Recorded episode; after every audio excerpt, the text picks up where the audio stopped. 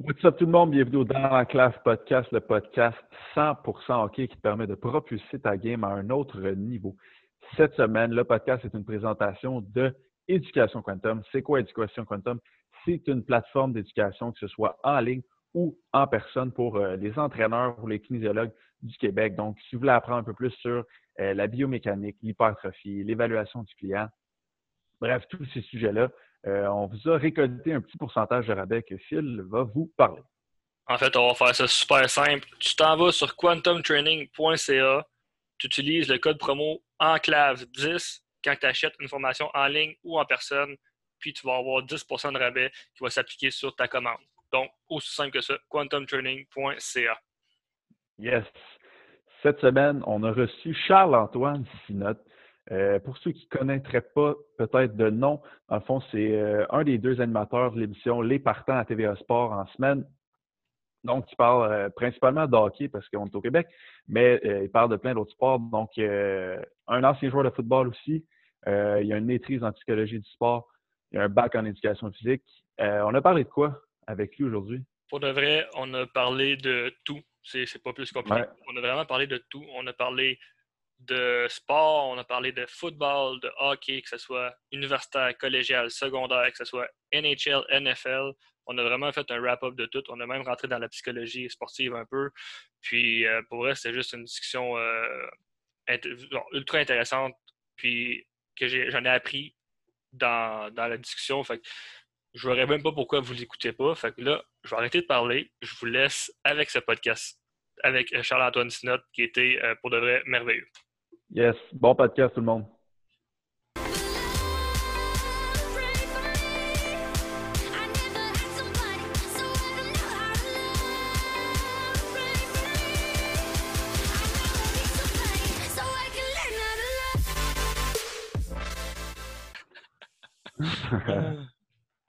Les vieilles écouteurs. Mais là, ah, je essayer le micro, il est comme. Je vais essayer de le mettre. Bon, excusez ma barbe, je, je, je me rasais pas pendant C'est correct. Je te reconnaissais pas, moi. Tu verrais les, tu verrais les, les premiers podcasts qu'on a fait en Zoom, la barbe que j'avais, je veux dire, c'était quelque chose. Ouais, c'est ça. Hein? Quand t'es pas obligé, là, tu te rends compte que t'as pas les mêmes, euh, les mêmes Je me rasais à tous les jours avant, tu sais, puis là, fuck off, ça fait un mois, je pense. Moins cher de l'âme dans ce temps-là. Oui, c'est ça. Tu économises partout où tu peux. Ça me coûte plus. Je mets plus de verre de contact. Je des verres de contact pendant six mois, je pense. C'est vrai, à la TV, tu n'as pas tes lunettes? Je les mets pas souvent, tu sais. Ouais. Euh, je m'en fous dans ce moment. J'ai plus ben de critères d'hygiène. C'est des... ah, c'est ça. Oh. Le stream. Oh, parfait. All right, on start ça? Ouais, moi, je suis yes, ça. Excellent, parfait. c'est pas mal déjà starté. On va sûrement mettre ce petit bout-là avant, mais euh, moi, j'aimerais que tu commences par nous parler un peu de ton parcours, mais volet, mm-hmm. mettons, football un peu plus. Euh, moi, je viens de la région de Trois-Rivières, donc j'ai commencé, comme c'était souvent le cas à l'époque, euh, en secondaire 1. outre Montréal, il n'y avait pas tant d'options pour le foot avant la première année de secondaire, donc je joue au hockey, au soccer quand je suis rentré au secondaire, ben, j'ai opté pour le foot et le basket. Le basket, ça n'a pas duré tellement longtemps parce que j'ai vraiment eu euh, la piqûre à ce moment-là. J'ai terminé mon euh, secondaire en sport-études football. Puis là, on se ramène il y a quoi, une vingtaine d'années. Donc, le sport-études n'était pas ce qu'il est aujourd'hui. Euh, c'était vraiment une belle opportunité à ce moment-là de, vraiment plonger à 100% dans le foot. Euh, j'ai confirmé ma, passion. Je suis allé au cégep à Trois-Rivières. Puis à l'époque, c'était un, des meilleurs cégeps au Québec. On a gagné le bol d'or, le championnat provincial à chacune de mes années. J'ai vraiment eu des belles années de, de, foot, mes, premières à l'époque à Trois-Rivières. Ça a vraiment confirmé mon choix. Euh, puis au travers de ça, après le, le cégep, bien évidemment, oui, tu as le choix sportif universitaire, mais qui vient avec un choix académique. J'étais quand même assez confus à l'époque mais ma passion pour le sport était tellement en train de se démontrer que je voyais que je voulais que ça fasse partie de ma carrière. Euh, longue histoire courte, j'ai opté pour McGill. C'était une belle opportunité académique, évidemment. Il m'avait démontré de l'intérêt. C'était une option football pour moi intéressante pour essayer de jouer rapidement, mais en ayant une, éducation internationale. Euh, mais j'avais j'avais un petit peu de difficulté à, à savoir exactement ce que je voulais faire professionnellement. Donc, en tout cas, j'ai fait des changements de programme académique jusqu'à me faire choisir le, bac en éducation physique. Je venais d'une famille d'étudiants, d'enseignants, pardon. là, je fais une petite parenthèse euh, professionnelle, mais vous allez voir qu'elle revient euh, au foot après. C'est ça, j'étais intéressé par l'enseignement. Je n'étais pas convaincu d'avoir une passion pour l'enseignement, mais je voulais travailler dans le monde du sport, fait ça m'a permis de faire ça. tout en jouant au foot. Puis à McGill, ben, justement, c'était. Moi, je suis arrivé à McGill l'année après le scandale d'initiation. Je ne sais pas si vous vous souvenez un peu de tout ça, le, ballet, et tout ce qui avait pris des proportions euh, gigantesques dans les médias. Et moi, c'était vraiment l'année après, donc je me suis informé à savoir ce qui était vraiment arrivé, puis ça avait été vraiment amplifié. Ça pour dire que l'initiation de ma première année a été assez tranquille et euh, sous forme de suggestion. Mais euh, ça m'a permis, justement, parce que le programme ne veut pas être dans une période un peu noir, mais ça m'a permis d'avoir du temps de jeu rapidement. Fait dès mon premier match universitaire, alors que j'avais jamais. Euh, c'est drôle, parce que je suis arrivé à l'université, j'avais jamais, jamais, jamais de ma vie fait une équipe d'étoiles, été capitaine, euh, eu des, des, stats, ou euh, quoi que ce soit. J'étais un joueur quand même marginal, adéquat, mais là, à ma première année, j'ai été partant. À la deuxième, j'ai battu des records canadiens. Ça, ça, je ne comprenais pas vraiment ce qui se passait. Ça ne m'avait jamais vraiment arrivé, mais en même temps, l'équipe avait vraiment des difficultés. Euh, c'était comme un drôle de parallèle. Je, connaissais mon meilleur football à vie et de loin, mais l'équipe gagnait vraiment peu souvent. Alors quand j'étais plus jeune, c'était complètement l'inverse. Ça a été un, défi particulier, mais quand même, ça m'a permis vraiment de m'exprimer au foot. Puis après avoir battu des, records canadiens, j'étais là, bon, là, clairement, je peux continuer dans ce sport-là. J'ai l'impression de tirer mon épingle du jeu. J'avais été invité à ce moment-là euh, au combine de la CFL. À l'époque, euh, il était structuré en fonction de 50 Canadiens qui étaient choisis par les équipes qui étaient amenés à Toronto. Euh, puis, je suis un peu comme dans la NFL, mais avec une moins grande envergure, tous les tests physiques, puis les équipes sont là, ils font des entrevues, tout ça. suite au combine, qui avait quand même bien été, mais, mes tests physiques n'étant pas dominants, j'ai jamais été un, athlète d'un point de vue euh, physiologique exceptionnel. Je n'étais pas le plus grand, pas le plus gros, pas le plus rapide. Le volet football allait bien. Je n'ai pas, été, euh, pas été repêché, puis je n'ai même pas été invité à un, camp d'entraînement. Ça, ça a été un moment assez particulier. Tu viens de connaître quatre de tes plus grosses saisons sportives. Tu penses pouvoir aller chercher le prochain niveau. finalement, tu n'as même pas l'opportunité de te faire valoir.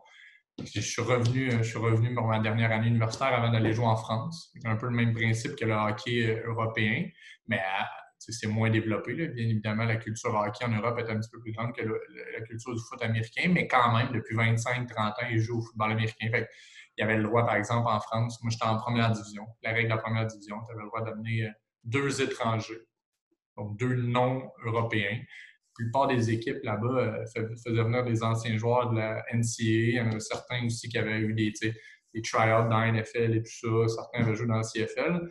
Mais nous, notre équipe à Grenoble tenait vraiment à ce qu'il y ait un lien francophone. Parce qu'au-delà des performances football, ils voulaient que les joueurs de l'équipe qui payaient, sans dire que c'est une ligue des garages, c'est un principe de club. donc, ils font partie du club, ils grandissent. Mais rendu là, oui, il y a des joueurs étrangers qui sont payés, mais le reste de l'équipe, bourses, peu importe, de 200-300 euros pour jouer. Fait qu'ils voulaient justement qu'il y ait non seulement des coéquipiers de talent, mais aussi des gens qui pouvaient leur transmettre les connaissances football. pour eux, le français, c'était super important. Fait qu'ils nous avaient amenés, on était deux anciens de McGill, deux francophones. Puis euh, je suis allé jouer une année là, sauf que ça, c'est une histoire un peu à la film Keten euh, de sport. Moi, j'ai joué, euh, j'ai joué receveur toute ma vie.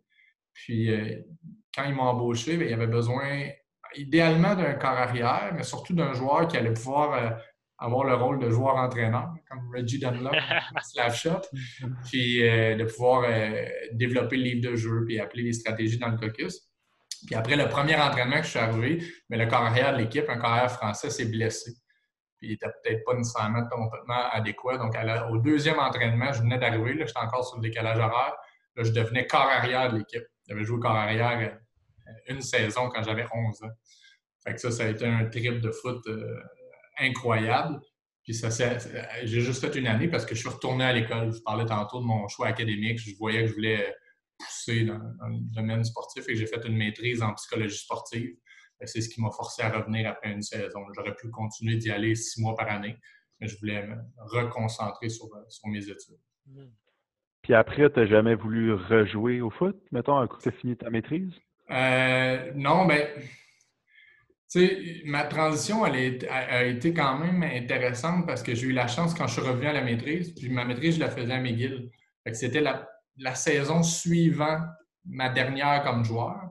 Moi, je suis parti jouer l'hiver en France, je suis revenu, puis en septembre, le foot universitaire reprenait. Et à ce moment-là, ma maîtrise, ma maîtrise était en psychologie sportive, mais on, on, étudiait le, coaching, donc euh, la science du coaching de haut niveau. Puis en même temps, j'ai eu une offre pour coacher avec l'équipe de foot des Redmen à l'époque. Donc, euh, j'ai comme fait une transition physique, mais mentalement, j'étais quand même encore stimulé. J'avais encore le, même lien avec, euh, avec mon sport. ça, a, facilité la fin. Puis honnêtement, quand je suis parti jouer en France, inconsciemment, je le savais. Il y, en a, qui, qui veulent jamais arrêter, puis c'est une façon de faire. Mais moi, on dirait que j'étais en train de faire mon deuil.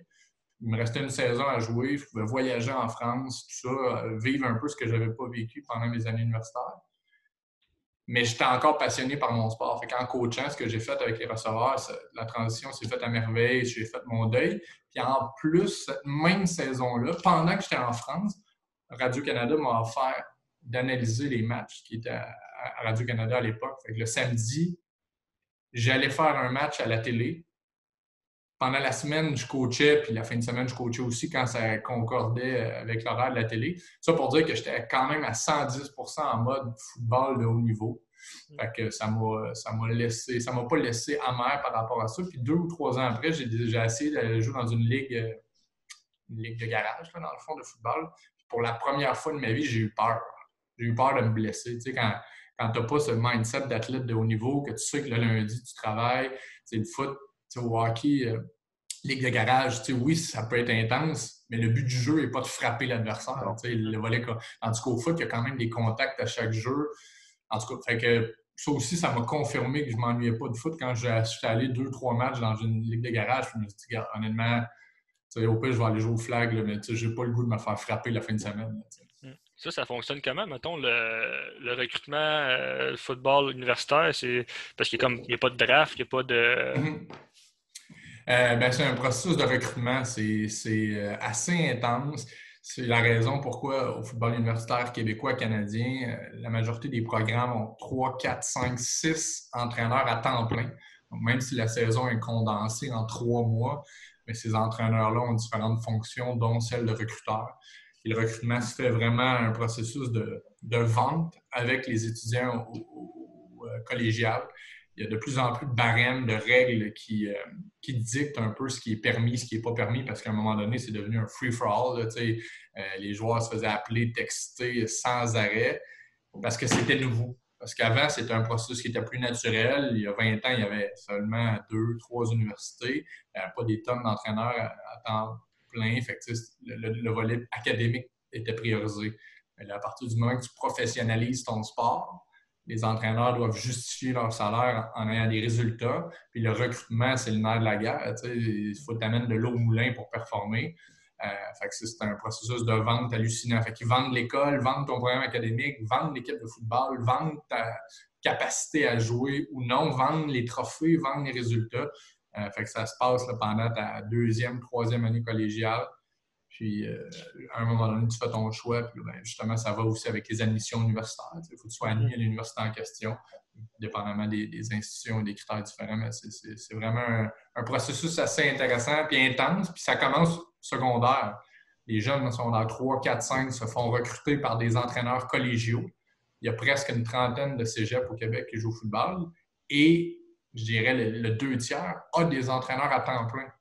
Il n'y en a peut-être pas cinq, mais il y en a un ou deux, et c'est le même principe. les entraîneurs collégiaux commencent à recruter à temps plein les étudiants de secondaire qui ont 14, 15, 16 ans, puis ça se transpose ensuite à l'université.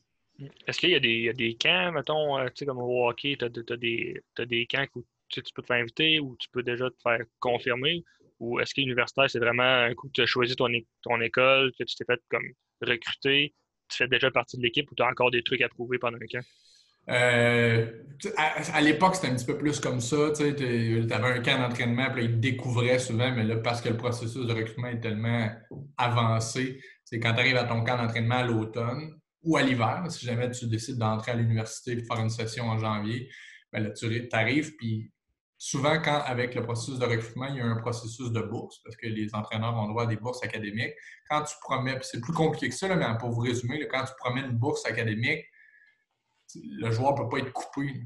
Mm-hmm. puis souvent, les entraîneurs ont passé tellement d'heures sur le joueur qui, va faire l'équipe, puis qui vont lui donner au moins une année ou deux euh, pour vraiment bien se développer. Il ne faut pas oublier qu'au travers de tout ça, le jeune est à l'école. Fait ça devient un peu vicieux de couper un gars alors qu'il est déjà inscrit dans ton. puis qu'il a déménagé dans cette ville-là. Fait qu'habituellement, sans dire que le, processus de recrutement est, final, les jeunes savent et les entraîneurs savent à quoi ça tombe. Qu'est-ce qui explique, mettons, selon toi, que le football universitaire est aussi comme puissant au Québec et que le mm-hmm. hockey universitaire est quasiment inexistant? C'est une super bonne question, puis c'est une question assez complexe. Je vais essayer de résumer euh, la situation. Si je commence, par exemple, avec le hockey, là aussi, c'est une discussion qui pourrait en soi durer une heure, mais c'est clair qu'il y a deux pyramides de développement parallèles en ce moment facilite pas le tout, mais en même temps, on se rapproche d'un développement scolaire intéressant parce que tout le bas de la pyramide scolaire s'est tellement développé dans les rangs secondaires et collégiaux dans les dernières années. C'est juste qu'il n'y a pas encore une finalité qui est égale à la finalité du développement euh, euh, public ou euh, du, développement civil. Voilà, exact. C'est ce que je cherchais parce qu'on le sait, le, le, niveau universitaire équivaut pas à la LHJMQ, sauf que représentent chacun le haut de leur pyramide respective c'est clair que le, le, portrait est en train de changer, puis on est en train de se rapprocher. Ce qui fait en sorte qu'avant, mais cette finalité universitaire était comme un plan B. Souvent, on voit les gars de la, LHJMQ qui peuvent rouler leur boss un peu dans la East Coast, dans la Ligue américaine, puis ensuite dire Bon, ben, regarde, je veux continuer de performer, mais je veux surtout aller sécuriser mon avenir professionnel avec un bac. J'ai hâte de voir ce que ça va donner. Euh, dans les derniers mois, euh, famille Molson a fait un don, si je ne me trompe pas, d'un million à l'UQAM pour mettre en place une, structure de hockey universitaire. C'est clair que là aussi, avec l'augmentation de l'offre, probablement que le calibre va être, euh, supérieur. Et tu sais, quand tu auras une ou deux générations de hockeyeurs scolaires qui ont goûté au bienfait du sport académique, ben peut-être que, parce que là, ça va devenir un processus de vente. à un moment donné, potentiellement, le jeune va devoir choisir entre la LHGMQ et le hockey universitaire canadien. en ce moment, il a, choisir entre LHGMQ et le hockey universitaire américain en termes de processus de développement. là, si ça fait deux, trois générations qui amènent du succès scolaire, peut-être que lui et ses parents vont commencer à opter pour le hockey universitaire canadien. Et là, souvent, ça en prend un pour en ait un deuxième. Ça prend une histoire de réussite pour que ça en amène un paquet d'autres. Donc, ça, c'est mm-hmm. la, parenthèse un peu de développement académique versus civil. Mais en même temps, tu vois le hockey, puis c'est drôle parce que souvent, quand les gens analysent les difficultés de développement de hockey Québec, ils font pour moi un peu trop en silo. C'est-à-dire que, bon, mais là, le hockey, c'est plus ce que c'était. avant, on était une pépinière, on l'est beaucoup moins. C'est de la faute à Hockey Québec. sans dire que Hockey Québec est parfait. moi, j'ai eu la chance de travailler avec Football Québec, avec le RSEQ. J'ai eu des, emplois administratifs à temps plein avec ces deux organismes. Je connais quand même la gestion du sport amateur au Québec. C'est plus compliqué que de juste dire il n'y a pas de résultats, donc Hockey Québec, c'est de la merde. On l'entend beaucoup trop souvent. Il euh, ne faut pas oublier non plus que pendant des décennies, les meilleurs athlètes au Québec, presque exclusivement, optaient pour le hockey parce qu'ils voyaient en soi une finalité.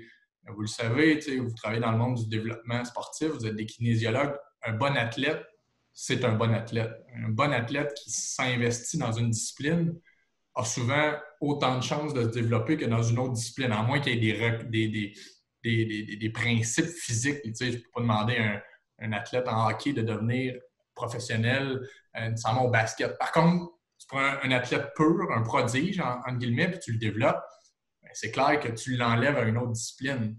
moi, j'ai eu la chance de, jouer et de coacher Laurent Duvernay-Tardif. Là, maintenant, on le voit comme un joueur de ligne gigantesque. Mais la réalité, c'est que si Laurent Duvernay-Tardif avait décidé de choisir le hockey à l'époque, il y a des bonnes chances que Laurent Duvernay-Tardif soit dans la LNH en ce moment. C'est un gars de 6 et 5, 230 livres, ce qui était quand euh, je le côtoyais. À McGill, il, était sur la ligne défensive. C'était 6 et 4, 6 et 5, 230. Ben, on en connaît un paquet des joueurs de 6 et 5, 230, mettons, défenseurs dans la LNH ou gardiens qui ont du succès parce qu'ils sont mobiles, parce qu'ils euh, ont de l'explosivité, parce qu'ils ont de la vitesse. Donc, ça pour dire que quand tu prends en, considération que le football a développé un paquet d'athlètes professionnels dans les 20 dernières années, que le soccer est en train de le faire aussi depuis 10 ans et que le basket dans les cinq dernières années au Québec, mais depuis 10 ou 15, Canada le fait, il ne faut pas non plus oublier que cette centaine d'athlètes professionnels dans d'autres sports auraient probablement représenté le Québec dans la LNH. les gens souvent oublient que les autres sports ont tellement poussé dans les dernières années, puis la population est la même. À un moment donné, tu ne peux, pas, peux pas avoir le même nombre d'athlètes professionnels dans tous les sports. Mmh. Je pense aussi revenir à la question euh, pourquoi ça n'avait pas autant, d'engouement, le hockey que le football, disons, scolaire c'est de un, ben, souvent la finalité comme universitaire, il manque beaucoup d'équipes au mm-hmm. Québec. C'est une question aussi de, financement. Justement, on a vu, mettons, Molson qui a donné un million. Puis, moi, étant à l'UCAM, euh, ben, je ne sais pas si je suis supposé dire ça. J'ai entendu dans les branches qu'il manque encore beaucoup, beaucoup d'argent pour ben. euh, amener une équipe. Ben, c'est ça. autant c'est beaucoup, un million, autant c'est pas tant que ça. Parce que, tu sais, c'est le million, après, on ne connaît pas tous les détails, mais c'est pas un million par année pendant 20 ans.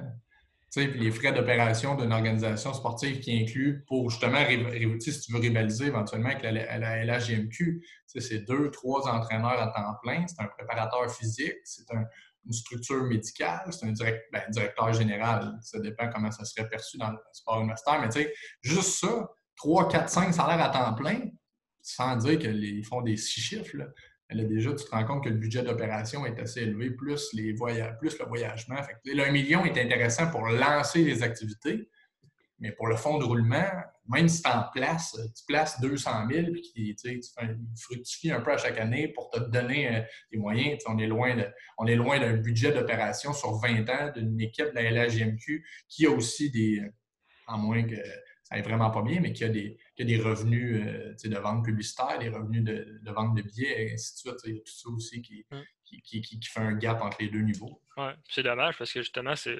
Ça, souvent, le monde ne le voit pas parce que ça ne passe pas mettons, à la télé ou comme, mm-hmm. comme la, GMQ, mais c'est une très bonne ligue. Pour avoir des amis qui jouent dans cette ligue-là, euh, souvent, ils ont passé junior majeur puis ils me disent que c'est meilleur que le junior majeur parce que c'est souvent tous des anciens gars juniors qui s'en vont là pour poursuivre leur études universitaire. Puis le hockey, vu que c'est quand veut pas un sport à développement tardif, ben souvent, ben, les joueurs ils continuent à se développer. Puis c'est plus du 16 à 20 ans, c'est rendu du 20, 21 ans et plus en montant jusqu'à 25, 26 des fois. Il y a une maturité physique, puis tu sais, oui, c'est la poule ou l'œuf. Il faut que les gens s'intéressent à un produit pour que le produit leur soit présenté de plus en plus parce que c'est plus, plus complexe. Plus je fais le pont avec mon rôle dans les médias. Souvent, les gens disent pourquoi il n'y a pas les diffusions d'un paquet de sports amateurs, puis produire télévisuellement un match sur place, c'est des dizaines et des dizaines de milliers de dollars. Parce que vous avez probablement déjà vu les vannes de production. C'est comme un genre de gros 10 roues qui est parqué euh, en marge de l'arena tu as une centaine de, personnes qui travaillent, mais la vanne en soi, là, ça vaut des millions. Il y a de la technologie là-dedans. Tout ça pour dire que produire un match de sport sur place, et si, si personne d'autre le produit, tu n'as pas le choix d'être sur place. on voit un match de la LNH, là, RDS ou TVA Sport vont acheter les droits. Ben, les matchs de l'étranger leur sont envoyés, mais il y a quelqu'un qui le produit à la base. là, tu amènes ça à plus petite échelle, tu dis bon, pourquoi on ne présenterait pas des matchs de hockey universitaire ça va te coûter des dizaines, parfois même des centaines de milliers de dollars produire cet, événement-là. Mm. Puis il y, a un groupe de partisans, il grossirait probablement s'il y avait une visibilité. Sauf qu'en même temps, la télé, ça reste quand même une business. Fait que là, il faut que tu aies un retour sur l'investissement. C'est beau de faire, d'espérer développer le sport, mais à un moment donné, tu ne peux pas juste dépenser, dépenser, dépenser en présentant des produits marginaux par rapport euh, au grand public. La LHGMQ est implantée dans des marchés, puis la force de la LHGMQ, c'est aussi le pouvoir régional. c'est qu'il y a des, liens forts avec des plus petits marchés, des marchés qui sont quand même suffisamment gros pour faire, faire vivre une équipe, puis entretenir des rivalités, puis entretenir des rivalités régionales, alors que le hockey universitaire, il y a Trois-Rivières, puis encore une fois, moi je viens de Trois-Rivières, je connais quand même bien la, donne. C'est difficile d'avoir 700-800 personnes dans les estrades. Fait qu'après ça, de demander à une cinquantaine, soixantaine de milliers de personnes qui n'ont peut-être pas d'attachement pour un match entre les Patriotes de l'UQTR et les Stingers de Concordia, c'est espérer beaucoup par rapport à ce que ça va coûter en développement et en présentation. Mm-hmm. J'aimerais ça comprendre pourquoi aux États, c'est si fort que ça. Mettons, les, les, équipes de hockey NCAA, c'est comme euh, une religion pour ceux qui habitent, mettons, dans, dans, la mm. région. Ben, juste, juste l'école, mettons, toute l'école, ils n'ont comme pas de cours pendant les. que ce soit football ou que ce soit hockey c'est autant populaire, puis mm-hmm. ça pogne. toute l'école va là.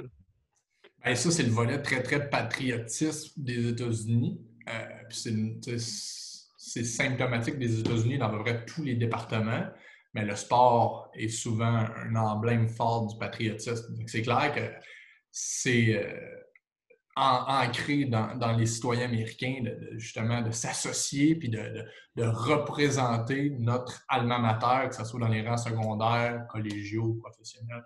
C'est sûr qu'il y a ce lien-là. L'autre élément, c'est qu'il y a quand même trop près de 340 millions d'Américains. C'est juste par la force du nombre. On est quoi, 38 millions au Canada, puis on est dispersé. C'est clair qu'en termes de, population et de père Dieu attentif au sport, tu as énormément, énormément de gens.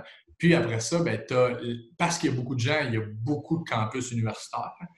Les campus sont structurés justement d'une façon où ce patriotisme, cette fierté est vraiment poussée. La, structure aussi de, de, subvention, alors que nous, on, on est une. Tu sais, à l'époque au Québec, là, on fait un peu d'histoire, mais c'était le clergé qui s'occupait de tout ce qui était communautaire l'Église qui poussait des initiatives communautaires. Puis le sport en était un. À base, le sport au Québec, c'est communautaire. nous, dans nos façons de faire depuis des centaines d'années, c'est bénévole, le sport. C'est pour ça qu'on a une culture de parents qui s'impliquent, ce qui est correct. Mais d'un point de vue investissement, c'est plus difficile. On n'a pas cette culture-là de redonner puis d'investir. Puis, tu vois, on parlait du football universitaire. Ce qui a fait le succès du Rouge et Or, c'est justement qu'ils ont réussi à créer cette identité corporative, associer un milieu des affaires à une équipe dans le sport amateur, ce qui se faisait presque pas au Québec, dans le fond, quand tu y penses. Alors qu'aux États-Unis, c'est comme ça depuis des siècles. Des, siècles, j'exagère, mais quand même, des, des, dizaines et des dizaines d'années. Donc, eux ont cette notion-là d'investir dans leur produit local, de supporter leur université, de redonner dès qu'ils ont une opportunité, dès qu'ils ont des, budgets personnels, des salaires suffisants, ben, rapidement, ils vont penser à redonner à leur université parce qu'eux, à l'époque, ont bénéficié de donateurs. cette chaîne-là est tellement ancrée est tellement lancée aux États-Unis que, sans se dire que ça se fait par soi-même, on, est, on, est, on est à des années et des années de ça parce que c'est des mœurs là-bas. Mm. Ils créent un sentiment d'appartenance justement avec leur, université. Je pense que c'est un peu le, même principe. Euh, pour donner un exemple au Québec, je pense que le HEC, c'est une des écoles ou l'une des seules universités qui, est comme ça, où il y a beaucoup, beaucoup d'argent, beaucoup de donateurs qui, redonnent à l'université, qui, ont passé par là. Mm. Et, tu vois, c'est drôle que tu dises ça parce que sans être du tout le même modèle que le Rougeur, le Rougeur est allé vraiment plus avec du corporatif. C'est une corporation. Donc, les gens, il y a des hommes d'affaires, des femmes d'affaires qui ont investi et qui ont un siège décisionnel. Là aussi, c'est plus compliqué que ça, mais quand même, ils ont une voix dans l'organigramme de l'équipe sportive. C'est vraiment une corporation. Euh, alors que du côté des Carabins, qui ont, ils ont, euh, euh, ils ont su rapidement rattraper en termes de qualité le rougeard avec un modèle complètement différent en se basant justement sur la fierté des anciens, sur un réseau international d'anciens. Euh, on met beaucoup de l'avant les trois, institutions. Il y a la Polytechnique, il y a la HEC et il y a l'Université de Montréal. Dans les dernières années, on l'a vu beaucoup, ça, ça, ça, a donné des résultats au football. Le Carabin on est en mesure de se rendre trois fois à la Coupe euh, Vanier en neuf ans, ce qui est complètement fou. Mais tu regardes les autres programmes, c'est souvent indicatif aussi de la qualité du département. Le Rouge et Or n'est pas juste bon au foot. Le Rouge et Or a longtemps été une des meilleures universités de basket. Le soccer est, performant, le volleyball aussi, puis c'est la même chose avec les carabins. le soccer est vraiment solide. Le hockey féminin a rattrapé McGill en très, très peu de temps. Donc, ils ont mis à contribution leur structure administrative. Ça a donné des résultats. Avec l'exemple est, vraiment, vraiment très bon. Mm. Moi, j'aimerais euh, qu'on parle un peu, mettons, pas de ton switch de carrière, mais euh, tu me diras si je me trompe, mais tu t'en allais pas pour être analyste au niveau de la TV, mettons, dans ton futur, ou à moins que c'est quelque chose que tu avais planifié. Non, tu as tout à fait raison. J'avais, j'ai jamais été autant. Je suis un gros, gros fan de sport depuis que je suis tout jeune. Puis autant que je savais que je voulais travailler dans le sport, j'avais jamais même considéré, puis je dis pas ça euh, de façon légère, ça n'avait jamais été une option de carrière.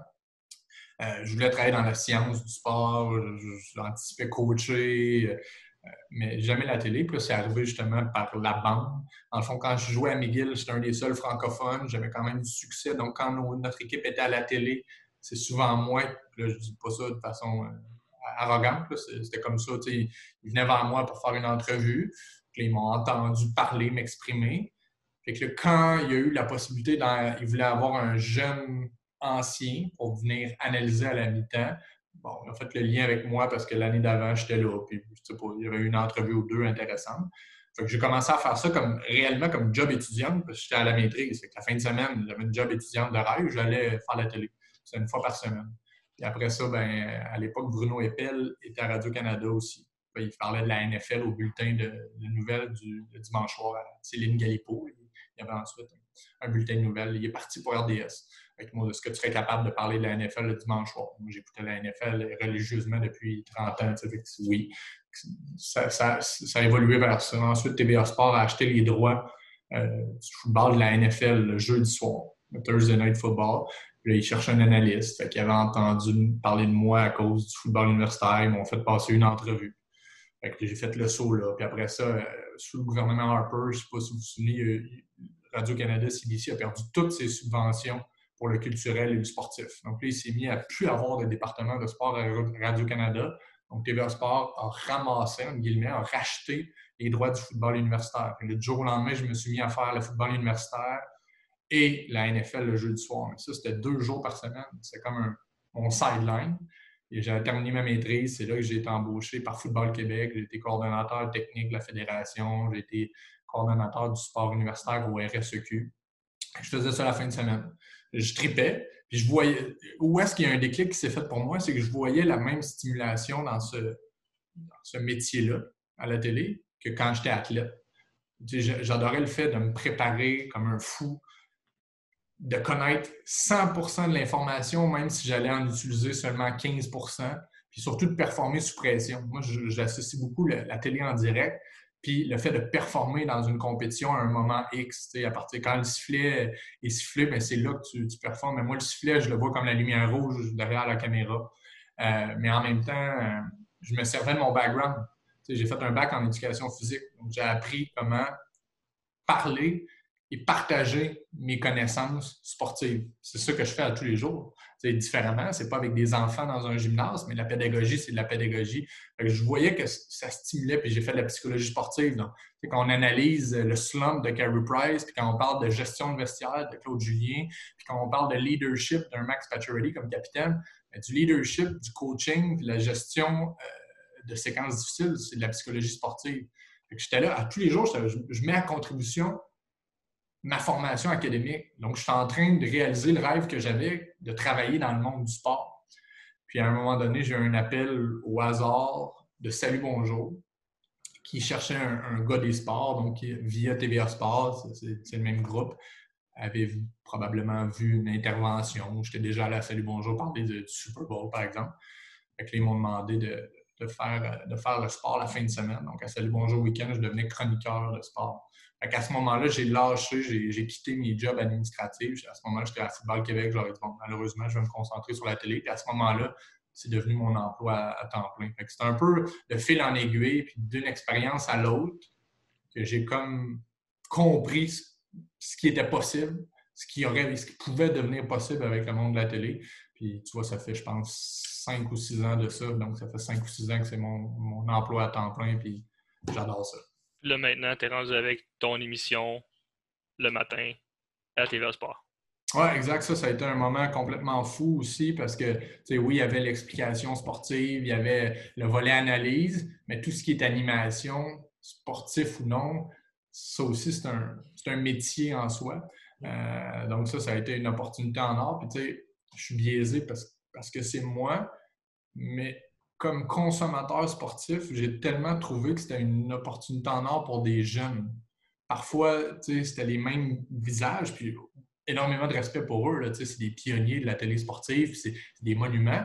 Mais il n'y avait pas eu des tonnes de jeunes d'une trentaine d'années qui étaient mis en vedette dans des rôles euh, importants, guillemets, on s'entend, on ne fait pas des chirurgies, mais euh, moi, moi, je trouvais ça intéressant comme jeune de 30 ans de voir qu'il y avait du monde, comme je vous dis, c'est bizarre ce que je dis parce que c'est moi, mais comme consommateur, moi, j'étais prêt aussi à entendre quelqu'un qui parlait mon langage qui avait les mêmes références que moi, qui, étaient de la même époque, qui avait le même vocabulaire, qui avait les mêmes, euh, modèles, dans le fond, dans le monde du sport. Ça, ça a été une opportunité en or.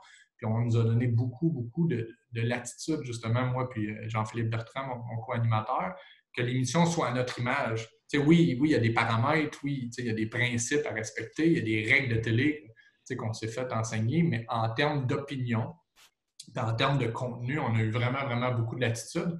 Fait que ça nous a permis d'être nous-mêmes puis de bâtir une conversation entre deux gars complètement différents, mais de 30 ans. JP a 38, je ne me trompe pas, moi j'ai 33. Fait, on n'est pas exactement de la même époque, mais quand même, on a, on a des, des, références un petit peu plus propres à nous. Mmh. Mais je pense que c'est ce qui fait aussi le succès de, pas de l'émission, que c'est propre à vous, que vous avez eu la carte blanche, mettons, à le faire selon vos, euh, vos propres, ben pas croyances, mais vos propres euh, mmh intérêts, puis euh, votre vision. Ben, c'est gentil, puis ça, c'est vraiment le, privilège. C'est un privilège en général de faire ça, mais ça, c'est un privilège qu'on constate à chaque jour, à chaque émission. Ça, c'est, mettons, c'est comment? mettons, te préparer pour, pour ces missions-là, j'imagine, faut que faut que tu checkes tous les sports, faut, faut tu, fais quasiment rien que ça, en fait. Mm-hmm. Euh, ça revient au principe de, tu sais, moi, comme athlète, tu te préparais, on regardait des bandes vidéo, là, une vingtaine d'heures de bandes vidéo. Puis quand tel joueur réagit de telle façon, ça pourrait être ci, ça pourrait être ça. Finalement, tu te sers juste de 10 tu sais, mais tu ne sais pas lequel 10% mais peu importe lequel, tu es prêt.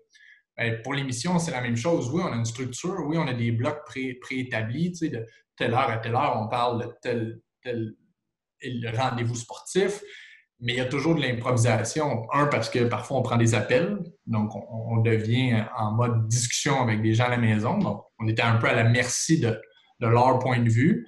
Euh, deux, aussi, il y a des nouvelles qui tombent pendant l'émission. On est en, interactif, on suit pendant l'émission, on suit ce qui se passe sur Twitter. Donc, il faut que tu sois quand même capable de, te, de, revirer de bord. Puis pour te virer de bord, il faut que tu aies les connaissances pour que tu comprennes telle nouvelle? Pourquoi tel échange, telle transaction est importante, qu'est-ce que ça représente en temps réel? Fait que souvent, la préparation en amont, tu ne sais pas de quoi tu vas te servir, mais tu dois absolument être au courant d'à peu près tout parce que quelqu'un te sort telle info de tel grand prix de F1 qui n'était pas au programme dans ton émission, mais qui a eu lieu dans les derniers jours. Ben, tu vas être capable de rebondir avec cette personne-là et d'interagir parce que c'est une chose qui m'intéresse moi, mais la beauté du sport, c'est que tout le monde fait une consommation différente du sport.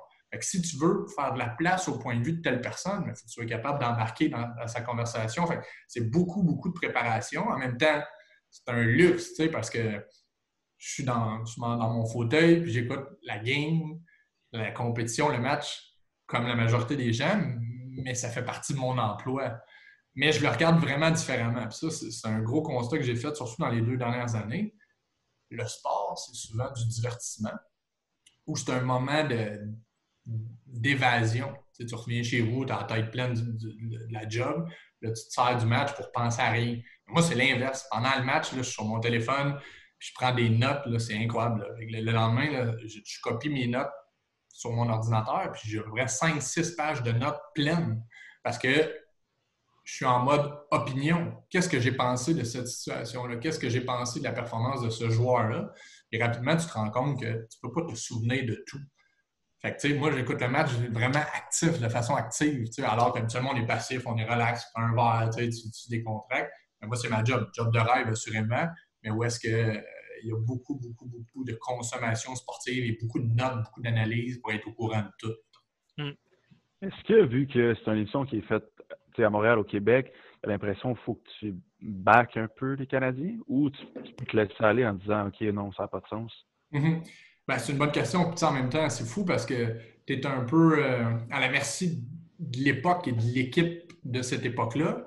Nous, on est en nombre, ça fait trois ans on s'entend, c'est une des périodes les plus sombres peut-être de l'histoire du Canadien de Montréal. Fait que, tu ne peux pas inventer du positif. En même temps, moi, peut-être justement parce que c'est devenu mon métier, je suis un petit peu moins émotif. J'analyse ce que je vois.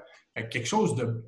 Au-delà d'une défaite collective, s'il y a des éléments positifs individuels, je me sens pas mal d'en parler, puis j'ai pas l'impression de faire euh, de rendre service aux Canadiens. Si je vois du positif, j'en parle parce que je l'ai vu concrètement. Peut-être que l'addition de l'individualisme positif ne donne pas des résultats collectifs. Mais bâcher, moi, à la base, je suis un petit peu plus optimiste que pessimiste. Je trouve ça lourd, surtout sur 82 euh, matchs et 12 mois, toujours, toujours négatif. c'est dosé parce que ne peut pas faire comme si l'équipe était incroyable, en même temps, je peux reconnaître certains points positifs qui sont présentés par l'organisation, parce qu'à un moment donné, eux aussi font du marketing et essayent de mettre de l'avant le positif, les jeunes, les faux repêchages, tout, tout, ce qu'on connaît. Mais il y a quand même une partie de vrai là-dedans. Il y a quand même une partie de, construction d'une organisation sportive qui, qui sont en train d'essayer de faire. Est-ce que ça va marcher? On ne le sait pas encore mais est-ce qu'il y a des, des, pas positifs pris? Probablement. C'est sûr que moi, ça, ça m'intéresse d'en parler parce que dans le sport professionnel, moi, je compare souvent, les gens sont souvent en mode hockey, c'est parfait, c'est notre, notre, religion. Mais moi, je viens du monde du football, puis je connais beaucoup, beaucoup les formations de la NFL depuis 20 ans je m'intéresse énormément au basket aussi. Le basket est un petit peu différent de par l'importance de joueurs individuels, mais il n'y a a presque aucune équipe dominante dans le sport professionnel construite de la façon que les gens à Montréal voudraient que l'équipe soit construite c'est-à-dire rapidement, puis en allant chercher des gros noms, puis des agents libres, puis euh, de, faire des grosses signatures, puis de faire des splashs. Les gens aiment le splash parce que ça leur donne un sentiment, un sentiment positif. Le 1er juillet est bien plus le fun si le Canadien est actif. La date limite de transaction est bien plus le fun si le Canadien est actif. Mais rationnellement, c'est pas comme ça que les grandes organisations sont développées. au-delà du sport, dans n'importe quelle grande organisation, il faut que tu fasses une culture d'entreprise. Il faut que tu recrutes des bonnes personnes qui, ont leurs bonnes chaises, puis que tu leur transmets le message, puis là, tu rajoutes du monde progressivement. on, a, on a souvent la solution miracle à Montréal. Mais là, en ce moment, ça ne fonctionne pas. Fait que les gens sont vraiment fâchés. Hmm, longue réponse pour vous dire que non. Moi, je n'ai pas l'impression qu'il faut être positif, mais je pense que tu peux analyser une situation plus qu'avec juste des résultats puis l'absence de l'équipe en série pendant trois ans. Lequel des sports que tu aimes le plus euh, analyser ou parler, mettons? Euh? Euh, c'est une bonne question parce que mon sport à base, c'est le foot. C'est ma job d'analyser des matchs de foot en, temps réel. J'adore ça.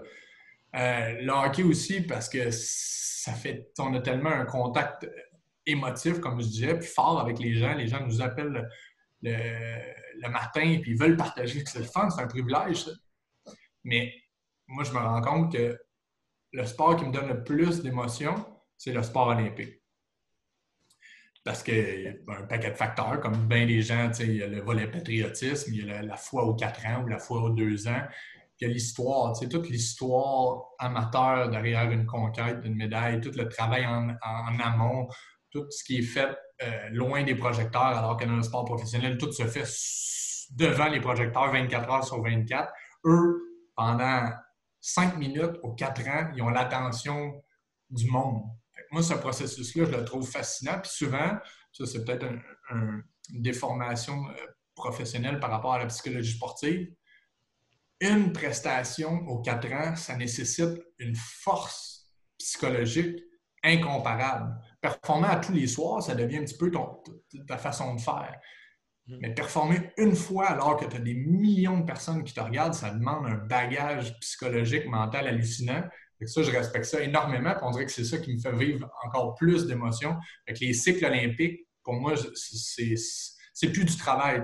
C'est comme, on dirait je vis, je vis le rêve euh, de ces athlètes-là en temps réel. même, même, mettons, s'il y a un athlète olympique, j'imagine, qui a fait, fait deux, deux, trois fois qu'il va aux Jeux olympiques, ça reste que quand même, comme tu dis, c'est une fois cinq minutes aux quatre ans.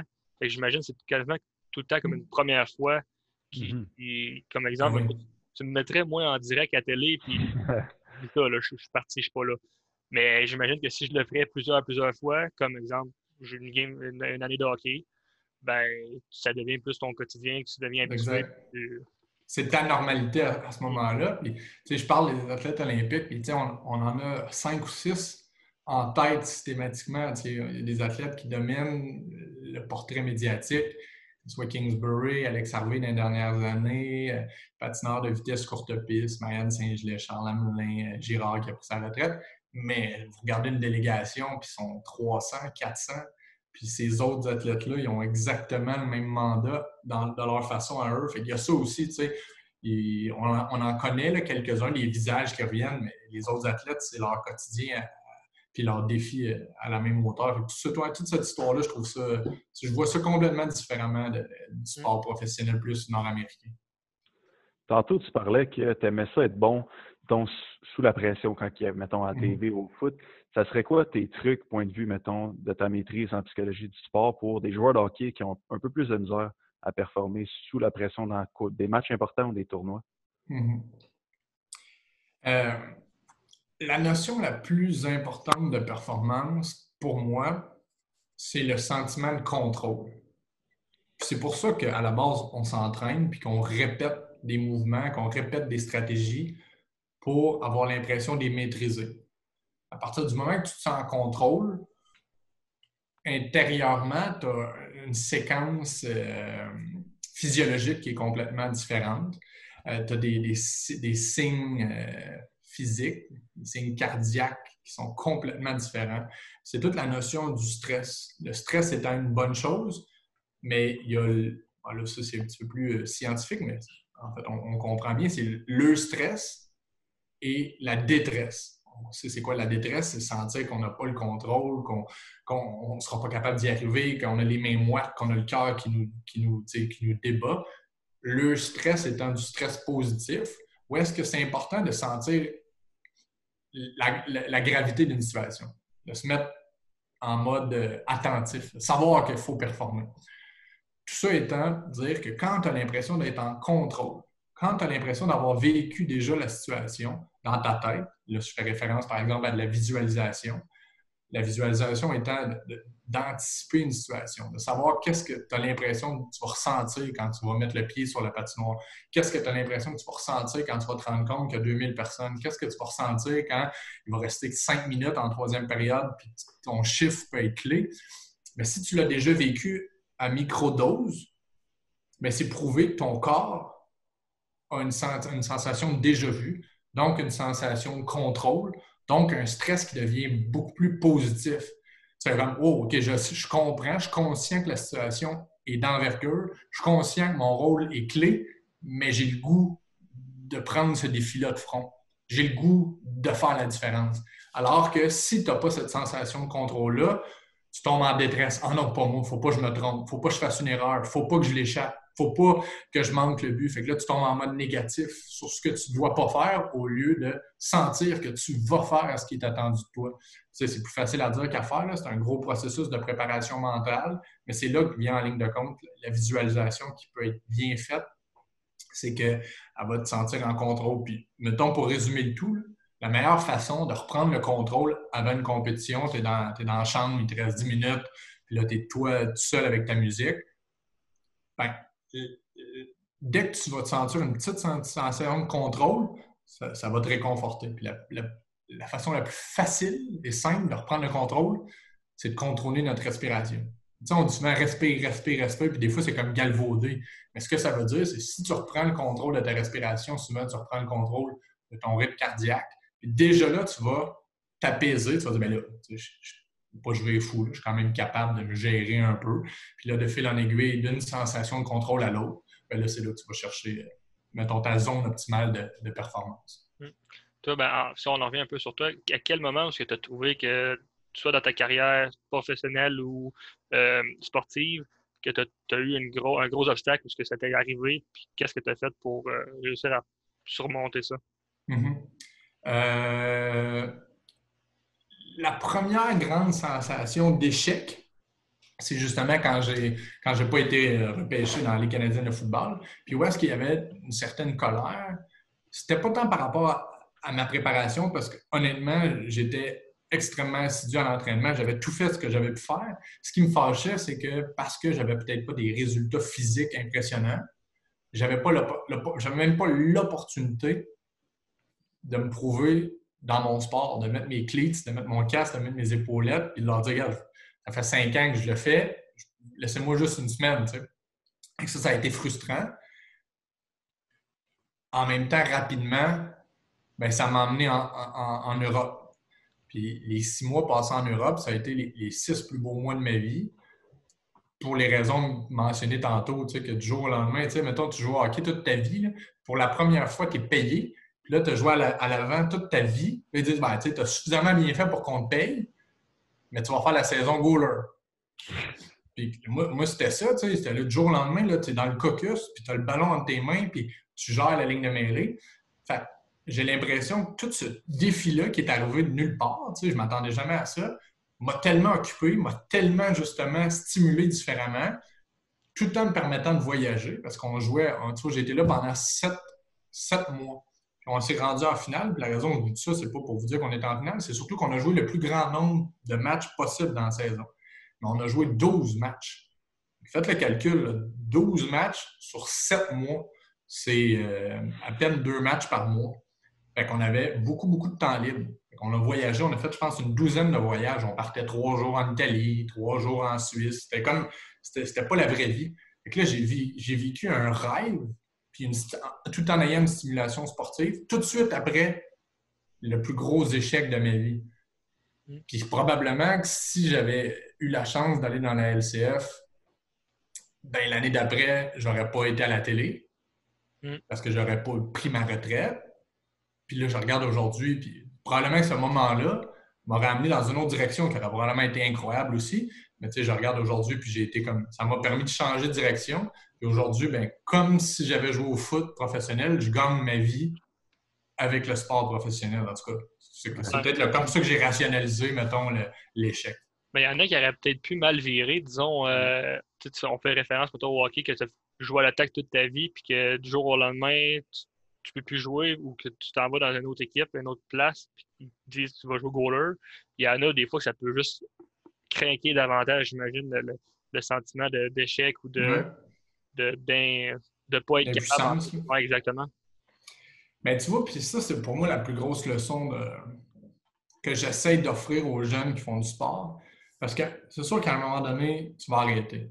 ta carrière va s'arrêter, peut-être dans du bon, peut-être dans du moins bon, peut-être à cause d'une blessure.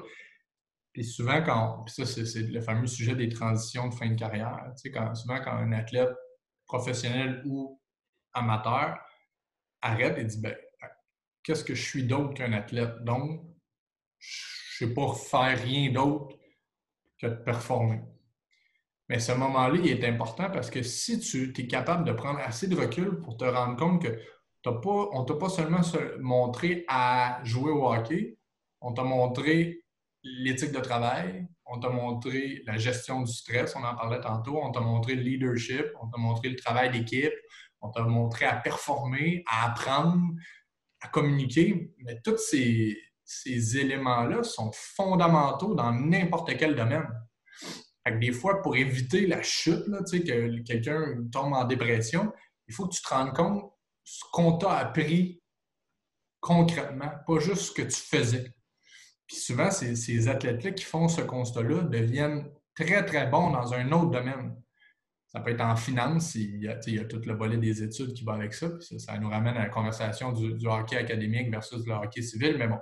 Mais souvent, ces gens-là vont tirer leur épingle du jeu comme ils le faisaient dans leur sport à partir du moment qui ont arrêté de s'écraser ou de, s'apitoyer sur leur sort. Puis ont dit Attends, je suis bien plus qu'un joueur de hockey. Je suis, quelqu'un qui a vécu des expériences que la majorité de la population n'a pas vécues. Qu'est-ce que tu as appris, maintenant, ton foot, que tu te sers encore aujourd'hui? Comme un peu tu parlais, au niveau communication, ou whatever? Euh... Ben, gérer, gérer, euh, gérer l'intensité. Tu sais, quand ça se met à brasser ou quand, euh, par exemple, l'émission, on est en direct. Je vais faire le lien avec l'émission. L'émission est en direct. Il y a un problème technique. Euh, il y a quelqu'un, le, signal ne fonctionne plus. Notre invité n'est pas là. Le sujet ne fonctionne pas. Il y a un changement de dernière minute. Bien, tu as le choix de paniquer ou tu as le choix justement de réagir en accéléré. Puis de prendre une décision comme, comme ça, puis de changer de cap sans que ça t'affecte. Ça vient avec la préparation aussi, parce qu'il faut que tu aies quelque chose à dire dans, ta nouvelle direction. Mais je pense que moi, le, foot, ça m'a montré ça, entre autres. Même qu'il y, a de l'intensité, il y a du bruit, il y a de l'adversité, il y a du monde, il y a plein d'affaires. Mais ton cerveau est quand même capable de bloquer tout le reste et de prendre une décision éclairée euh, dans le temps, dans le temps de le dire. Fait que ça, pour moi, je ne sais pas comment ça s'appelle concrètement, mais la gestion, de, la gestion de, du moment. La gestion de l'imprévu. On va exact, exact, exact. Ton, ton, temps de réaction, on parle beaucoup de ça pour un athlète. ton temps de réaction, c'est de voir quelque chose puis de réagir. Le temps de réaction, c'est la même affaire au hockey, ça glace sur un terrain, dans un bureau, dans un meeting ou à la télé, live devant une caméra. Mm. Ouais, la capacité de t'adapter, dans le fond. Exact, exactement ça. C'est bien dit, Hugo. Ouais. Hein. c'est comment avoir des, des, records à son nom? Comment, mettons, comment on prend ça? Est-ce que c'est difficile, mettons, de ne pas s'enfiler la tête et de dire Ah bah ouais, je suis hot, j'ai des records mm-hmm. ou vu que c'était pas dans ta personnalité, tu n'as pas eu ce réflexe-là? Ben, moi, j'étais comme. J'y croyais pas au début parce que, comme je disais, ça m'était jamais, jamais arrivé. J'ai même pas proche. J'avais jamais, tu sais, même euh, à au hockey, tu sais, ou euh, au soccer à 8 ans, j'avais jamais gagné un trophée. C'était pas normal. Puis en même temps, mais la journée que j'ai battu le record de, peu importe, mettons, de nombre de ballons captés dans une saison, je pense qu'on a perdu 58 à 3. Fait que tu peux bien faire ce que tu veux avec ton record. La réalité, c'est que tu as la tête entre les deux jambes, puis tout le monde autour de toi est ultra déçu, tu es frustré parce que tu t'es préparé pendant une semaine. Fait que ça avait toujours un double euh, goût en bouche, c'est-à-dire, oh, OK, c'est fou, qu'est-ce qui s'est passé? Je fais de quoi que c'est jamais fait dans l'histoire de mon sport, mais en même temps, on retourne à la maison, puis on s'est fait planter, puis on a eu l'air fou. probablement que cette gestion de l'humilité est venue un petit peu plus du fait que presque à chaque fois que j'ai eu un record, on s'était fait planter. Ça allait vraiment pas bien euh, ces époques-là, cette époque-là à McGill. probablement que c'est ça qui a gardé un peu la, tête froide. Ouais. ça doit être plate de battre des records et perdre les ligues finalement. Tu sais, parce que tu veux pas, tu étais fier de toi, tu as fait de quoi d'unique. C'est sûr qu'il y a une fierté parce que tu as travaillé tellement fort pour ça. Mais en même temps, le foot, tu es 60 dans une équipe. Fait que, peux pas rentrer dans personne fait, ben non, tu sais, sortir hey, high five, là, tu sais. Il y en a 59 déçus, puis toi aussi, tu es déçu, c'est tes chums, c'était, tu sais, fait que, il y a pas pour c'est une des raisons pour moi que le, foot est un sport d'équipe hallucinant. Je veux dire, tu es 60 dans une équipe, là. Fait que, tu sais, toute ta part est tellement minime, mais l'addition des parts fait la différence. Mm. C'est comment côtoyer euh, Laurent Duvernay-Tardif en tant que soit coach ou coéquipier? Bien, comme coéquipier, ben, les deux, je ne le côtoyais pas beaucoup parce qu'il n'était jamais là. Il était, puis je ne dis pas ça négativement, c'est quand même su, mais Laurent, au début, avait décidé d'arrêter le foot euh, parce qu'il se consacrait à la médecine. les coachs ont dit regarde, viens, viens côtoyer l'équipe, voir ce que tu en penses. Finalement, il y a eu une entente où il était là une fois par semaine. au foot, tu as cinq entraînements, puis tu as un match. Fait Laurent venait une fois par semaine, il partait avant fin, il était là avant un match. Puis rapidement, il s'est mis à dominer en changeant de position. Parce que quand moi, j'étais là comme joueur, il était sur la ligne défensive. L'année d'après, quand je coachais, ben, moi, je coachais les receveurs, je ne dealais pas avec lui directement, mais là, ils l'ont changé sur la ligne à l'attaque. Et rapidement, il s'est mis à, dominer. Et je l'ai côtoyé plus après que pendant. Euh, avec les médias, puis après, son, son agent Sacha Gavami, c'est un gars que je connais quand même bien. je l'ai côtoyé beaucoup après. C'est ce que les gens découvre depuis un an. Moi, mettons, ça, quand je le côtoyais comme joueur, c'était en 2010. Ça fait quand même 10 ans. Puis c'était à chaque jour de faire comme ce gars-là est surhumain. Tu sais, j'ai jamais rencontré un être humain aussi complet que lui. on a tous nos forces, nos faiblesses, mais lui a des forces dans tellement de sphères différentes de la vie. C'est un, un, prodige, Laurent. Pas juste sportivement. C'est un gars qui a une intelligence hallucinante mais en plus que des capacités sociales, qui ce que vous voyez, what you see is what you get. Ce gars-là, c'est l'être humain le plus complet que j'ai côtoyé. Puis c'est probablement des êtres humains les plus complets du Québec et du Canada, vraiment, parce qu'il y a tellement de choses dans lesquelles il performe, c'est inhumain. Crois-tu que c'est inné? Ou, mettons, moi, moi j'avais lu son livre, puis il disait qu'il est allé dans une école un peu spéciale. Donc, crois-tu que ça a eu un, un, gros impact, mettons, soit ses parents ou son environnement, ou c'est vraiment c'est inné, lui? Mm-hmm. Ben, comme dans tout, je pense que c'est un mix des deux. Parce qu'à la base, pour être en mesure de, se déplacer comme il se déplace en mesurant 6 et 4, c'est 5 qui est pesant 330 livres, on s'entend, la génétique et dure. Fait que c'est clair que ce qui lui permet ce qui lui a permis de devenir un icône à la base, c'est un petit peu de, du génétique, le volet athlétique, un peu le volet intelligence aussi. C'est un gros débat, l'inné et l'acquis. Mais il y a un peu de ça. Par contre, son environnement, justement, a favorisé son individualisme. Là, je ne dis pas ça comme étant selfish, mais le fait qu'il est tellement unique. Euh, pendant deux années séparées, sa famille est partie sur un voilier sur un catamaran, puis fait l'école à la maison, sur le bateau avec ses parents, pour avoir côtoyé ses parents. C'est des gens qui tripent sur le ski de fond. En ce moment, sa plus jeune sœur, euh, la dernière fois que j'ai vérifié, est sur l'équipe nationale de ski de fond. Son autre sœur est en train de se qualifier pour, euh, ben, pas les Jeux de Tokyo, ben, peut-être, vu qu'ils ont été reportés en aviron.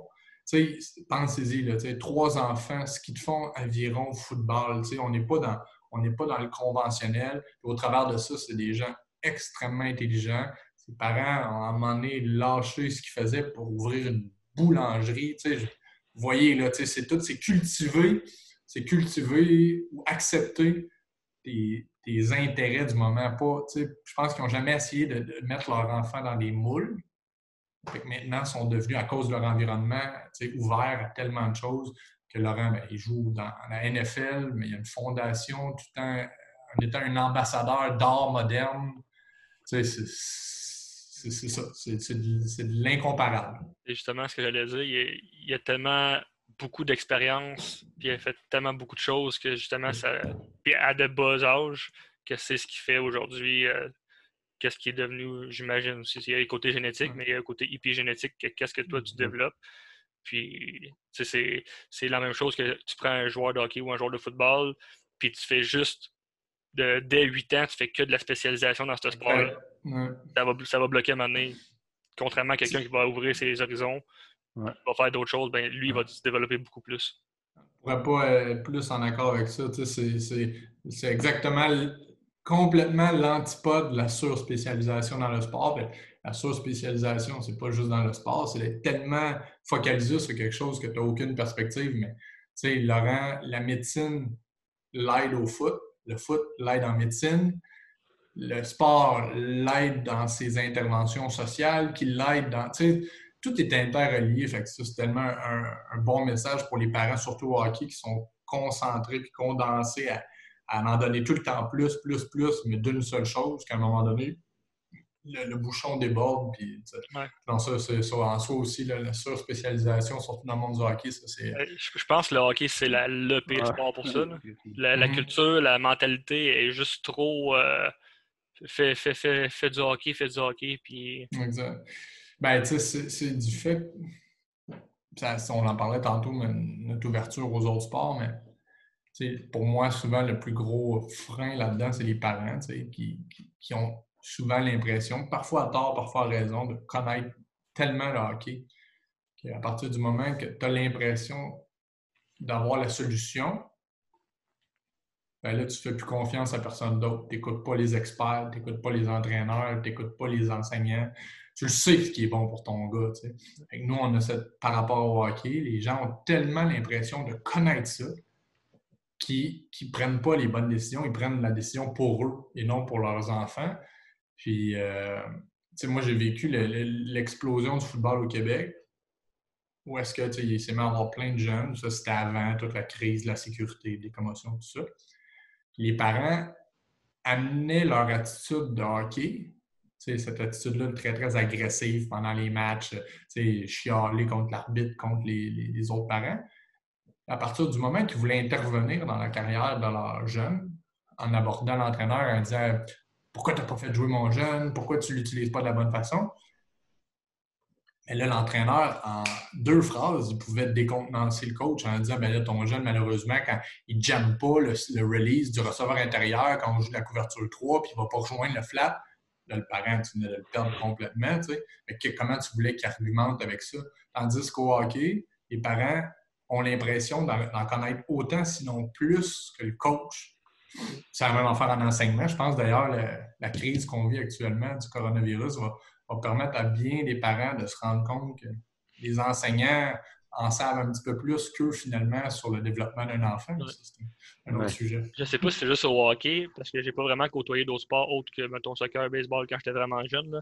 Mais je trouve qu'au hockey, il y a beaucoup de parents qui veulent vivre leur rêve par leur enfant. Mm-hmm. C'est le rêve, c'est le rêve qui leur a été transmis de, de jouer, de porter le, le chandail du Canadien de Montréal. Fait que c'est en dedans deux. Fait, en effet, c'est vivre par procuration. Ça, c'est l'ennemi, c'est le plus grand ennemi du développement d'un jeune. C'est un parent simiste. Sinon, pourquoi, pourquoi il y a un coach? C'est pourquoi il y a des experts? Pourquoi, pourquoi les gens sont formés? Si toi, comme parent, alors que le parallèle est parfait avec les enseignants, pourquoi les enseignants ont étudié? Pourquoi ils ont fait un bac? Pourquoi c'est leur métier? Tu ne ferais pas ça avec un architecte, tu ne ferais pas ça avec un médecin, tu ne ferais pas ça avec un plombier. Mais pour des coachs, surtout au hockey, puis pour des enseignants, ce qu'eux connaissent, ça ne veut rien dire. C'est un, paradoxe pour moi qui est fascinant, mais ça, c'est la nature humaine, je pense. Mais moi, j'aimerais ça qu'on étudie, mettons, les, parents à Laurent Duvernay-Tardif, ou mettons, si on prend euh, les parents à Souban, ils ont trois kids qui, sont dans NHL, les parents à Ketchuk, qu'est-ce qu'ils font de si différent que les autres pour que tous leurs enfants performent à de haut niveau? Ben, encore une fois, il y, a, quand même une portion euh, génétique. Ouais. Mais puis probablement que chaque cas est complètement différent. Exact. Euh, en ce moment, il y a une grosse, grosse vague dans la LNH. Puis dans, même dans d'autres sports, si on regarde par exemple avec les Blue Jays, mais on voit énormément d'enfants d'athlètes qu'on a vus plus tôt dans, notre vie. Il y en a énormément en ce moment, je trouve. C'est peut-être parce qu'on en est plus conscient, mais ça semble être vraiment, vraiment gros. D'un côté, c'est sûr que les, regarde la, performance des Ketchuk rapidement dans leur carrière. On voit qu'ils ont l'air d'avoir appris comment gérer tout ce qui vient avec une vie professionnelle. Qui, qui ont peur de rien, qui, aiment l'attention, qui savent comment gérer les médias. C'est sûr, j'imagine que leur père leur a transmis cette, façon de faire-là, ce qui est utile parce que, on le sait, là, combien il y en a qui avaient un talent fou et qui n'ont jamais percé parce qu'ils n'ont pas été capables de gérer le stress, gérer tout ce qui vient avec la vie professionnelle. ça, c'est une manière de le faire, mais on revient aux parents de Laurent qui connaissent rien au foot. Puis ils diraient eux-mêmes, je dis pas ça de façon impolie, là, la maman de Laurent, l'autre fois, je, prenais une bière avec après avoir fait du ski de fond. Une drôle d'histoire, mais bon, elle, elle s'en allait, allait au, Super Bowl. C'était la semaine avant le Super Bowl. Tu n'aurais jamais pensé que c'était la mère d'un Québécois qui s'en allait au Super Bowl. Eux, c'est complètement différent. C'est d'encourager les jeunes, de peut-être pas être capable de leur donner des conseils spécifiques à leur discipline, mais des aimer inconditionnellement, de leur faire confiance, de leur transmettre des valeurs qui sont. Des valeurs, une valeur, c'est universel. Puis après ça, les, jeunes sont capables de gérer parce que leurs parents leur ont tellement donné du, bagage. Mm. Je pense que chaque famille est différente. Ben, assurément, chaque famille est différente. Puis c'est encore une fois là où est-ce que le, le, principe de surspécialisation ou de more is better est dangereux parce qu'il n'y a pas une seule recette. Tu peux pas dire parce que lui, il en a fait plus, parce qu'il fait des heures supplémentaires, parce que euh, Crosby a atteint les 10 000 heures euh, pour l'expertise quand il avait 17 ans, que toi aussi, tu vas faire la même affaire, puis ça va, ça va fonctionner. C'est là que le, modèle, le template, il n'est jamais le même. Peut-être aussi que les parents les laissent croire en, plus en leurs rêves. Puis, tu sais, souvent, mettons, pour côtoyer des parents puis côtoyer le monde dans le domaine du hockey, ils se font tout de suite dire quasiment qu'il y a 0,016% des chances que tu joues NHL. Mm les chances sont vraiment minimes. Au lieu de dire tu as des chances, puis crois-le, crois puis... mais oublie pas que tu pourrais avoir une option B. Souvent ils, se font casser toutes les deux jambes en partant, puis comme pas la, chance vraiment d'y croire, de, rêver. Fait si en partant, tu n'as pas la chance de, penser que tu peux y aller, ben, tu ne poseras vraiment pas toutes les actes, les actions nécessaires à tous les jours pour pouvoir performer et te développer. J'ai lu euh, récemment, je ne veux, pas mal le citer, mais il y a une chaire de recherche sur le hockey à l'UQTR maintenant, oui, je pense que c'était justement euh, cité par Martin Leclerc dans son billet, l'étude, justement une étude sur euh, la surspécialisation, puis le, nombre trop grand d'heures euh, par année dans un seul sport. Puis la chaire en question a démontré que c'était plus souvent qu'autrement, en bas âge, c'était les jeunes qui jouaient dans des catégories inférieures qui en faisaient trop. Fait que souvent, c'est ceux qui étaient dans le 2, 3, triple lettres, ils en faisaient moins dans ces fameux camps d'été puis dans ces camps privés que ceux qui n'avaient pas nécessairement probablement les vraies capacités pour se rendre. Et là, je ramène ça justement aux parents qui fait croire un peu l'impossible à un jeune qui, tu sais, c'est pas, pas grave, mais tu sais, qu'un jeune qui n'a peut-être pas ce qu'il faut au-delà de l'entraînement, qui n'a peut-être pas ce qu'il faut pour. C'est drôle de voir ça. dans le fond, c'est souvent le parent qui en demande, qui en demande, qui en demande, qui en demande, nonobstant la réalité de son enfant. Mm. Mais c'est ce que le monde, parce que le monde sont, mal instruits, en fait. Justement, ils pensent, ah, Crosby a fait 10 000 heures, il faut que j'aille chercher ça. Mm-hmm. spécialise, ça revient encore une fois à la spécialisation euh, hâtive, que tu te spécialises trop tôt, quand on sait que le hockey, c'est un sport à développement tardif. Fait que mm-hmm. même si ton jeune, il joue à tombe A, ensuite il joue euh, deux fois à tombe A, mettons, puis ensuite il s'en va puis oui, euh, simple lettre ou double lettre, mais pas le, top, le top niveau, bien, ça se peut qu'il rendu à Bamtam, il soit rendu, euh, il s'est développé pas mal plus que les autres. Parce qu'il a mm. fait d'autres sports, il a fait ci, il a fait ça, puis que là, c'est là que lui, son pied qui arrive, puis qu'il prend sa place. Tu sais, le, lien avec les autres sports est tellement important parce que vous connaissez un peu le développement des, jeunes. C'est ce qu'on m'a appris à l'université, là, dans le fond. C'est comment un jeune doit apprendre à bouger. Mm. Tu sais, mettons, si tu enlèves des trucs plus spécifiques à chacun des sports. Mais à la base, le, hockey puis le soccer se ressemblent jusqu'à un certain point. C'est de l'invasion de territoire. tu montes d'une zone à l'autre, tu respectes des principes de hors-jeu, tu fais des passes latérales, des passes avant, des passes arrière. Se démarquer, anticiper les mouvements d'un coéquipier, anticiper les mouvements de l'adversaire, recevoir un objet, par exemple au basket, le passer, c'est des mouvements fondamentaux. Fait que tu apprends. Le jeune là, qui, justement, pendant qu'il est simple lettre, mais qui en même temps joue au basket, pendant qu'il joue au foot, il va développer ses mains, il va développer sa compréhension spatiale, il va développer euh, l'anticipation, des changements de direction. Changer de direction dans la vie, c'est changer de direction. Que tu aies des patins ou que tu aies des, des clés ou que tu aies des souliers de basket. c'est la même affaire. tu as bien plus de chances d'aller chercher dans d'autres sports des aptitudes que tu vas ramener dans le sport. Puis à un moment donné, tu vas en choisir un. Tu ne peux pas faire euh, six disciplines éternellement, mais pendant que tu t'apprends, apprends du plus, du plus grand nombre de sources possibles puis ramène-les au, moment opportun dans un sport, puis souvent. Puis l'autre élément, si tu veux être un, vrai bon parent, tu ne peux pas juste penser à la potentielle carrière professionnelle de ton jeune. Tu devrais penser à toute sa vie.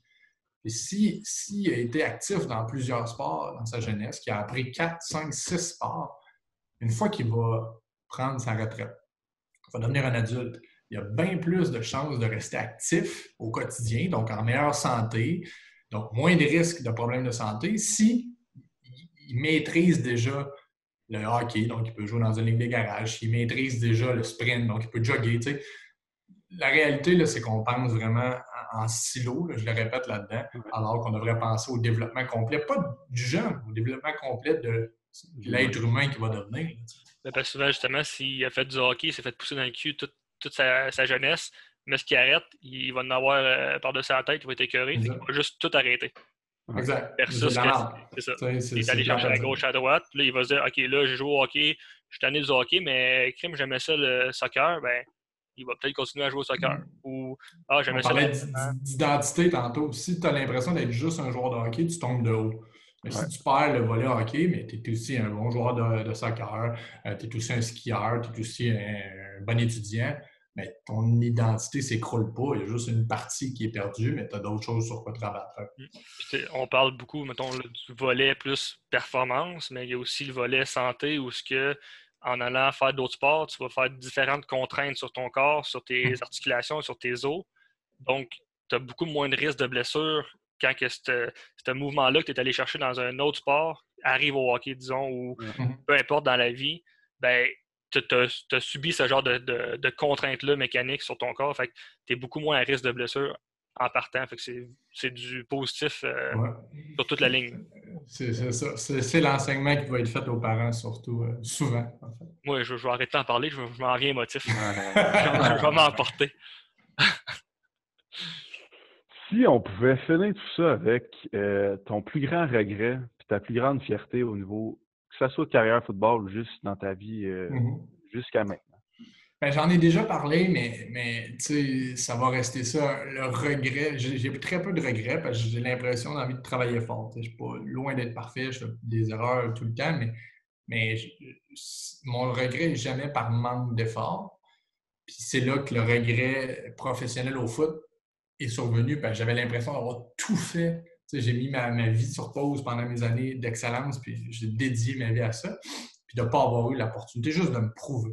Puis qu'on m'aurait dit à l'époque, regarde, on t'a évalué pendant une semaine, t'es pas assez bon, parfait.